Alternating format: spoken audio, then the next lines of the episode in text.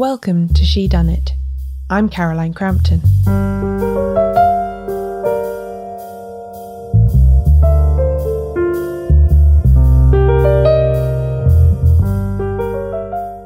This is another episode of Queens of Crime at War, a series looking at what the best writers from the golden age of detective fiction did once that period came to an end with the start of the Second World War. Today's subject is a writer who started very young. She did her first piece of paid writing at the age of eight, when an article she wrote appeared in a magazine edited by her aunt. Her first full length novel was published when she was 19, and dozens more would flow from her pen in the years that followed. She was both prolific and private, preferring her house on the edge of the Essex marshes to the hustle and bustle of London literary life. A young teenager during the First World War, the renewed threat of conflict held great terror for her, and the way in which she faced up to that fear shaped the crime fiction she wrote for the rest of her life. She is, of course, Margery Allingham.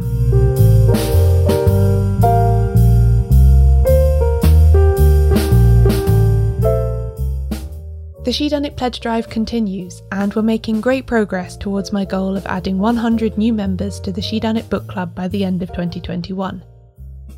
This podcast would not be possible without the listeners that go above and beyond to support it, and I hope that you'll soon be one of them.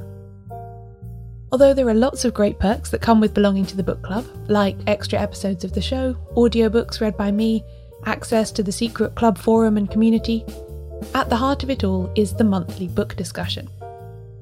Every month, members vote on a Golden Age detective novel to read together, and then we read it and talk about it in the forum. I also make a special bonus episode about each book. And now that the club has been going for a while, there's a library of over two years' worth of these that a new member can dive right into and enjoy. If you sign up today, you'll be in time to enjoy the books we've got coming up in November and December Murders a Swine by Nap Lombard and Crossed Skis by Carol Carnac. Both of these are books that have been discussed on the podcast in the past, but I'm looking forward to going deeper on them in their own special episodes. Oh, and there's an exclusive offer on just for the 2021 Pledge Drive, where new and existing members each get a free gift membership to give away to a friend. That means that if you team up with a fellow Shedunnit fan, you can both effectively join for half the usual annual fee. That offer is only available during the pledge drive though, so once we hit 100 new members, it will no longer be available. To see the full benefits of joining the Shedunnit book club and sign up today, head to shedunnitshow.com slash pledge drive or click the link in the episode description. Now, let's get on with the episode. Margery Allingham's life in the latter half of the 1930s was touched by tragedy, even before the war loomed large on the horizon. Her father, Herbert Allingham, died in 1936 after a decline of several months in a nursing home, and she felt his loss extremely keenly. She wrote at the time that one of the two supports of my world was going, and mourned him not just as a family member, but as a literary collaborator too. Herbert had been a journalist and editor, but early on in Margery's childhood he had resigned from full time work on Fleet Street so that the family could move out of London to Essex. His subsequent career was as a freelance writer of pulp and adventure stories for adults and children, turning out reams and reams of fiction for serialization. Herbert and Margery did not always see eye to eye as she was growing up, but in the 1930s they corresponded frequently about their work, and she regularly read sections of what she was working on to her father for feedback. At one point, he even gave her a present of several pages of worked out plot that she could turn into a novel if she wanted. Poignantly, the last entry in his diary in November 1935, before he became too ill to write, was Read Margery's story. A few weeks after Herbert's death, King George V also died, and the country was plunged into mourning. Death seems to be everywhere, Margery wrote in her diary. She was, in her own words, horribly miserable. The novel that she wrote during 1936, Dancers in Mourning, didn't suffer as a consequence of her bereavement. When it was published the following year, this theatrical mystery starring her regular sleuth Albert Campion outsold anything Allingham had published to date and far outstripped the other anticipated crime novel of that year, Busman's Honeymoon by Dorothy L. Sayers. Dancers in Mourning received her best reviews to date and resulted in Margery being included in Who's Who for the first time, a marker of how her prominence as a writer was growing. A couple of years later, in February 1938, Margery Allingham did what she called a literary stocktake. She was 33 years old and had been writing professionally to a greater or lesser extent for 17 years. In that time, she had, she calculated, published 8 million words, 15 thrillers, and dozens of book reviews, serials, and short stories. That's around 470,000 words a year, at a time when most novels came in at well under 100,000. She didn't even include in her total the 125,000 words of the unpublished autobiographical novel she had written in her early 20s. By anyone's definition, this is surely an impressive record for a writer. But crucially, Margery looked at her total and despaired. God only knows if it has been worth it, she wrote in her diary at the time. If I'd had 17 children instead, at least my life would have been more exciting, but I should probably still be disconsolate and even more overworked and tired. I'm so slow. Her mental state was undoubtedly influenced by her chronic lack of money. Her husband, Philip Youngman Carter, was a freelance illustrator and as such did not have a steady income. He designed many of Margery's own book covers and those of other Golden Age authors, but it wasn't especially well paid work. Any advances or royalties that came in from her books went straight back out to pay off the debts that had racked up while she was writing them. This is important to understand, I think, for all that her detective has a light-hearted, even silly manner at times, Margery Allingham really sweated over her writing behind the scenes. She enjoyed her successes, of course, but it frequently made her miserable too. Another crucial development in her writing life came in 1938 with the next Campion novel, The Fashion in Shrouds. Her editor in America, Malcolm Johnson, queried some aspects of the plot, but she stood firm. Whereas in the past, a lack of confidence and the need for money had made her entirely flexible with her stories. By the late 1930s, Margery Allingham was pushing back against his attempts to keep her within the restrictions of what she considered the Collins Crime Club mould. Malcolm can't cure me, I'm doing it on purpose, she wrote in a letter to a friend.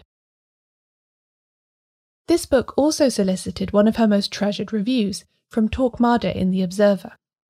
To Albert Campion has fallen the honour of being the first detective to figure in a story which is by any standard a distinguished novel, it read. Torquemada was the pseudonym of Edward Powys Mathers, an influential crossword setter who also reviewed detective fiction between 1934 and 1939. Margery Allingham had struggled a little throughout the 1930s with where her novels should sit genre wise. She rarely went down the route of the fully fair play puzzle whodunit, and instead put Campion into plots that ranged between thriller, noir, comedy of manners, and occasionally horror. Later in her life, Margery would refer to her books as folk literature, and that seems as apt a description as any. Her genre crossing habits make her novels interesting and highly readable today, but at the height of the golden age of detective fiction, it meant that her publishers didn't quite know what to do with them. Sometimes they appeared on the crime list, and other times not, and the marketing plans that worked so well with straight whodunits didn't quite do Campion's adventures justice. To have a prominent reviewer praise her attempt to bring her detective out of the classic whodunit and into a freer kind of novel was a great vindication to her. Although she famously regarded the mystery novel as a box with four sides a killing, a mystery, an inquiry, and a conclusion with an element of satisfaction in it by the end of the 1930s, Allingham, like Dorothy L. Sayers, was becoming interested in what else the detective novel could do beyond the format that had remained more or less set during the Golden Age.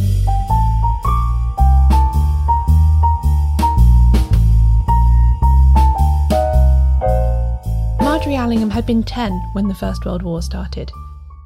She spent most of it at boarding school in Colchester, experiencing blackouts, food shortages, and separation from her loved ones. Her parents gave up their lease on her childhood home in Essex and in 1917 moved back to London in the hope that her father could earn more money by being closer to Fleet Street again. The so called East Coast threat still loomed large in the young Margery's mind, though, As the part of England closest to the European continent, it was widely understood that it was the counties of Kent, Essex, and the East Anglia area that would bear the brunt of a hostile invasion if and when it came. A family friend, Dr. Salter, wrote in his diary about how he one day observed five or six German submarines hovering at the mouth of their local river, the Blackwater. The invasion was constantly imminent, and Zeppelin bombs fell nearby. Margery made her own childish plans for how she would resist if the enemy soldiers marched into the village. She was going to climb up into her secret hiding place in a tree that hung over the garden wall and drop a rock on their heads. Eventually, the Allinghams sent their children away from the danger to stay with their Aunt Maud in London. Margery's fears of seeing her baby sister bayoneted receded somewhat as a result. Still, once it became clear that war in Europe was looming once more, it was to these old thought patterns that Margery Allingham returned. War meant death to me, a soldier galloping up on a fat white horse to kiss my tearful nurse goodbye under the chestnut trees, and then death, she wrote in her diary in the late 1930s of what had happened in her childhood. In 1935, she and her husband Philip, or Pip as he was known, had stretched their finances to breaking point and bought Dr. Salter's old house in Tolleshunt D'Arcy, an Essex village just a few miles from where she'd grown up in Layer Breton. She was once again right in the path of potential invasion, on the edge of the Essex marshes where it was assumed Hitler's army would make landfall on their way into Britain. This time, though, there was no question of evacuation. Margery and Pip were very involved in the life of their small village. They weren't going to abandon it now. Pip chaired a meeting of the new Air Raid Precaution Committee in the village hall, Margery got involved with the plans to host children evacuated from London and wrote an impassioned letter for publication in the press about how the people fleeing the towns should be treated by their rural hosts as fellow humans in need, not as an inconvenience foisted on farms and villages by the government. Civil defence plans were put in place, and the Allingham's house became the headquarters for the local area. Their dining room was given over to it, and everyone seems to have very enthusiastically papered the place with maps and installed fire buckets everywhere. Essex is a low, flat county, and the village was near the coast. On still days, they could hear the guns booming across the channel. The so called parachute menace, which left many British people convinced that disguised Nazi operatives could be falling from the sky any minute, was a constant source of alarm. Despite all of this, Margery later described her mood during this time as disgustingly exuberant, as long as she was able to be out doing practical things that help people. She even described the war as her salvation, and said that she had not felt so enthusiastic or glad to be alive since she was 16. Pip, too, was eager for action, and dissatisfied with the lack of invasion for his local civil defence force to repel, so he joined up properly going into the Royal Army Service Corps. Carving out the time to sit alone at her desk trying to write crime fiction while all of this was going on was difficult for Margery. She had nothing against what was at that time being called more generally the literature of escape with capital letters. And at one point she said that a few hours' escape into another, less personal world is not to be sneered at but she still found it hard to settle to steady work on her next Campion novel, Traitor's Purse. Rumours of invasion came regularly. Sometimes it was to the south in Kent, at other times further up the east coast. It all turned out to be nothing, but in the moment each instance had to be taken seriously. It seemed highly plausible that Hitler would try to invade Britain, just as he had Norway, Belgium, the Netherlands, and France. Fishermen in Margery's village took their boats across the North Sea and the Channel to help evacuate civilians and soldiers. It was an odd life, she would reflect later. I was always hoping that the end of one thriller would not overtake me before I had finished the other. And there'll be more on that after the break. In History's Secret Heroes, Helena Bonham Carter shines a light on extraordinary stories from World War II. This is a series that tells the tales from the Second World War that are unjustly less well known than the oft repeated histories of that time. Personally, I tend to default to the position that military history, or the history of wars as it is usually told, is just not for me. But diving into this series has shown me that I can be wrong about that, and that maybe I just haven't been experiencing the right sort of history. The brand new second series of History's Secret Heroes is out now, and it's absolutely full of brilliant episodes that had me gripped from start to finish. In it, we learn how a single woman, Christine Granville, skied into occupied Poland and gathered essential intelligence for the Allies, which changed the course of the war. We also look at how Raymond Gurême used his circus skills to break in and out of a Nazi internment camp to sneak in food and supplies for his family, and how a young Filipino woman named Josefina Guerrero took advantage of her health condition to join the resistance and become one of the most consequential spies of World War II. I'm especially drawn to stories about code breaking, as I love puzzles, and to me it often feels like the real life counterpart to solving a mystery. I loved the episode called The Unbreakable Navajo Code, about a group of Native American soldiers who devised a code for the Allies' use. And I also really enjoyed the one about Emily Anderson, an Irish cryptanalyst who worked both at Bletchley Park in the UK and then in Cairo to decrypt vital intelligence. Helena Bonham Carter voices all of these episodes in a way that makes you feel like they're just being whispered directly into your ear by someone who really knows how to tell a dramatic tale to full effect. There are experts interviewed, but also friends, family members, and witnesses, so each story feels personal and intimate as well as historically significant.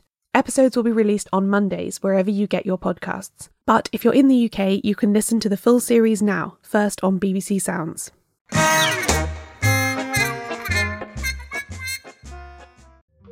Margery Allingham published only two crime novels during the Second World War. The first, Traitor's Purse, was incubated in those uneasy early months when everyone in her orbit feared that Nazi boots would soon be on Essex soil. For Allingham, there seems to have been no question in her mind as to whether the war would make an appearance in her fiction. Other writers, like Christie, might choose to produce mostly literature of escape, but it was not for her. The war was consuming all of her attention, from the practical work she was doing in the village to the political news that flowed into the house from friends and family elsewhere. There was just no space in her mind for anything else. Traitor's Purse is an unsettling, disorientating book. Albert Campion, the assured but slightly ridiculous gentleman sleuth of Allingham's 1920s and 1930s novels, wakes up in a rural hospital in the early days of the war with no knowledge of who he is or how he got there. He does, however, have an overpowering sense of purpose. There is something vitally important that he must do. He just can't remember what it is, but it's somehow connected to the number 15. From overheard conversations and things other people say to him, he gradually begins to piece together his mission. But the effect of his amnesia is to entirely destabilize the comforting certainties of the Golden Age whodunit. The detective who doesn't even know his own name is hardly the reassuring, godlike intelligence that used to be common in such books. It's not hard to imagine that readers, when this book was first published in 1941, might have been familiar with a version of what Campion is feeling, of the overwhelming compulsion to do something without really knowing what's going on. The case that Campion is engaged upon also has very strong ties to the early years of the war in Britain, when the fear of Nazi espionage tactics was running high. Margery took this national obsession and put it in her novel in the form of a network of enemy quislings, a word that entered the contemporary vocabulary after Vidkun Quisling the titular Prime Minister of Norway during the German occupation of the country. Quisling had quickly come to mean traitor or collaborator with the enemy, and in Traitor's Purse, Allingham imagined a way in which a secret cabal of such people in Britain might attempt to weaken the country to clear the way for an invasion. In the US, the book had the rather literal title of The Sabotage Murder Mystery, which gets her idea across arguably too bluntly. This novel was mostly well received, but some reviewers criticised the Quisling plot as far fetched. Margery had the last laugh on that, though. Her biographer Julia Thorogood records that about 15 years after the book came out, someone sent Allingham a newspaper cutting about Operation Bernhard, which was a genuine Nazi exercise that aimed to do exactly what she had imagined in the novel and destabilise the British economy by introducing counterfeit currency. Coroner's Pidgin, Margery Allingham's only other novel published during the war, is also concerned with life during the conflict, but it reflects how much things have changed since Traitor's Purse was published. Coroner's Pidgin was finished in the spring of 1945, when Britain had been primed to believe that the end of the war was nigh ever since the D Day landings the previous summer. It opens with Campion in his old flat in central London, home from his mysterious intelligence work abroad for the first time in three years, taking a bath. He's enjoying his break from duty, but keeping an eye on the clock so he can be sure to catch the train that will take him to the country where his wife is awaiting him.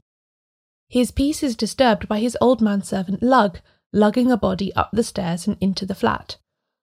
Inevitably, the detective instinct proves too powerful, and he has to investigate what has happened. But Campion's reluctance to get involved speaks to the weariness created by many years of wartime conditions, when it was perhaps best not to go seeking out problems beyond the ones you already had. People have adjusted since the uneasiness reflected in Traitor's Purse. Part of what makes this case difficult for Campion to solve, but interesting for the reader, is all of the little dodges and wheezes that the characters have invented to make life during World War II a little more palatable, or indeed profitable. Perhaps most tellingly of all, the arrival of a body in a flat is not a cause for horror or alarm as it might have been pre 1939. All three of the living characters, who appear in the first few pages of the book, are entirely resigned to the presence of death on the sitting room carpet. The body is an inconvenience that might prevent Campion from catching his train. That's what the title suggests too. Make this the coroner's problem. That's what he's for.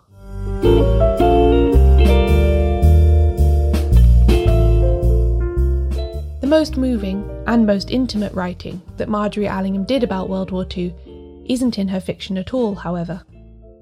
It's in a volume of non fiction called The Oaken Heart, which was published in 1941. This strange little book grew out of her correspondence with her American publisher, Malcolm Johnson, who had the idea that she should write at greater length about what life was like in a small English village during the early years of the war. He thought that it might resonate with a lot of readers, which is always a good thing for a book idea, but that it also could help turn the tide of American public opinion towards a desire to join its allies across the Atlantic. He saw it as the sort of book that would make the ordinary person here realize what war means. The project appealed to Margery. She had found it hard to settle into writing fiction amid all of the war work going on around her home, and had felt during the writing of Traitor's Purse that spinning mystery stories was not a sufficiently helpful activity for the times. Writing about the war, with the aim of changing American minds about it, felt a lot more urgent and worthwhile. She did find it challenging to write about real people, though, rather than characters of her own invention. Everyone in it is alive and living on my doorstep, she lamented partway through the process. Her biographer Julia Thorogood commented that reading The Oaken Heart is like hearing only one side of a conversation. And that feels to me like an accurate representation of the book. It grew out of letters that Allingham wrote, and it still feels a little like she's expecting a reply that never comes. But her descriptions of English village life in 1940 are finely drawn and compelling. She builds a subtle picture of a community drawing together in the face of the threat, but one that still has all of its usual points of friction and humour. Her own village of Tolleshunt D'Arcy becomes Auburn, but otherwise very little is changed, not even people's names. This line from a chapter about the early warnings of potential poison gas attacks is typical of her tone throughout. In Auburn, we don't care for drama much. Certain of our good ladies have a flair for it, and generations of them providing over illnesses and accidents have brought the whole thing into disrepute. So it happened that when real drama appeared, it shocked and irritated us before it stimulated us. Above all, what comes through in this book is Allingham's abiding love of her home and of the countryside, even allowing for a certain level of exaggeration designed to play upon the heartstrings of American readers. It's there. Can we stand ten years of this war? I think we could in Auburn, she writes towards the end of the book. Surrounded by these people, she seems to say, I can do anything. This is a very different Margery Allingham, who sounds sure of herself and her place in the world. She's a far cry from the underconfident writer of 1938, who thought that having written 8 million words in 17 years was a poor show. The Oaken Heart was Allingham's biggest commercial success to date, although not in the way that anyone involved in it had expected. In America, which was intended to be its primary audience, the book struggled to find many readers at all when it came out in September 1941. But in Britain, it flew off the shelves, selling 13,000 copies in the first two months, which was remarkably good for wartime conditions. For comparison, the first print run of Traitor's Purse earlier the same year had been 5,000. And going further back, the first three Margery Allingham novels that came out in 1929, 1930, and 1931 had initially sold about a thousand copies each. Pip later wrote home to his wife from his military service in the Middle East that people there kept coming up to him to ask if he was really the PYC in the Oaken Heart, and then being delighted when he confirmed that he was, indeed, that Philip Youngman Carter. The invasion that Margery and her neighbours dreaded never did come to pass. The tranquil, desolate stretches of the Essex marshes around Tolleshunt D'Arcy remained empty of enemy soldiers. Nothing was ever the same again, though. The Allingham's happy household of bright young writers didn't reform or go back to normal after the war, and Margery lived a much more solitary life post 1945. The events that she documents in The Oaken Heart didn't just change the English countryside forever, they changed Margery Allingham, too.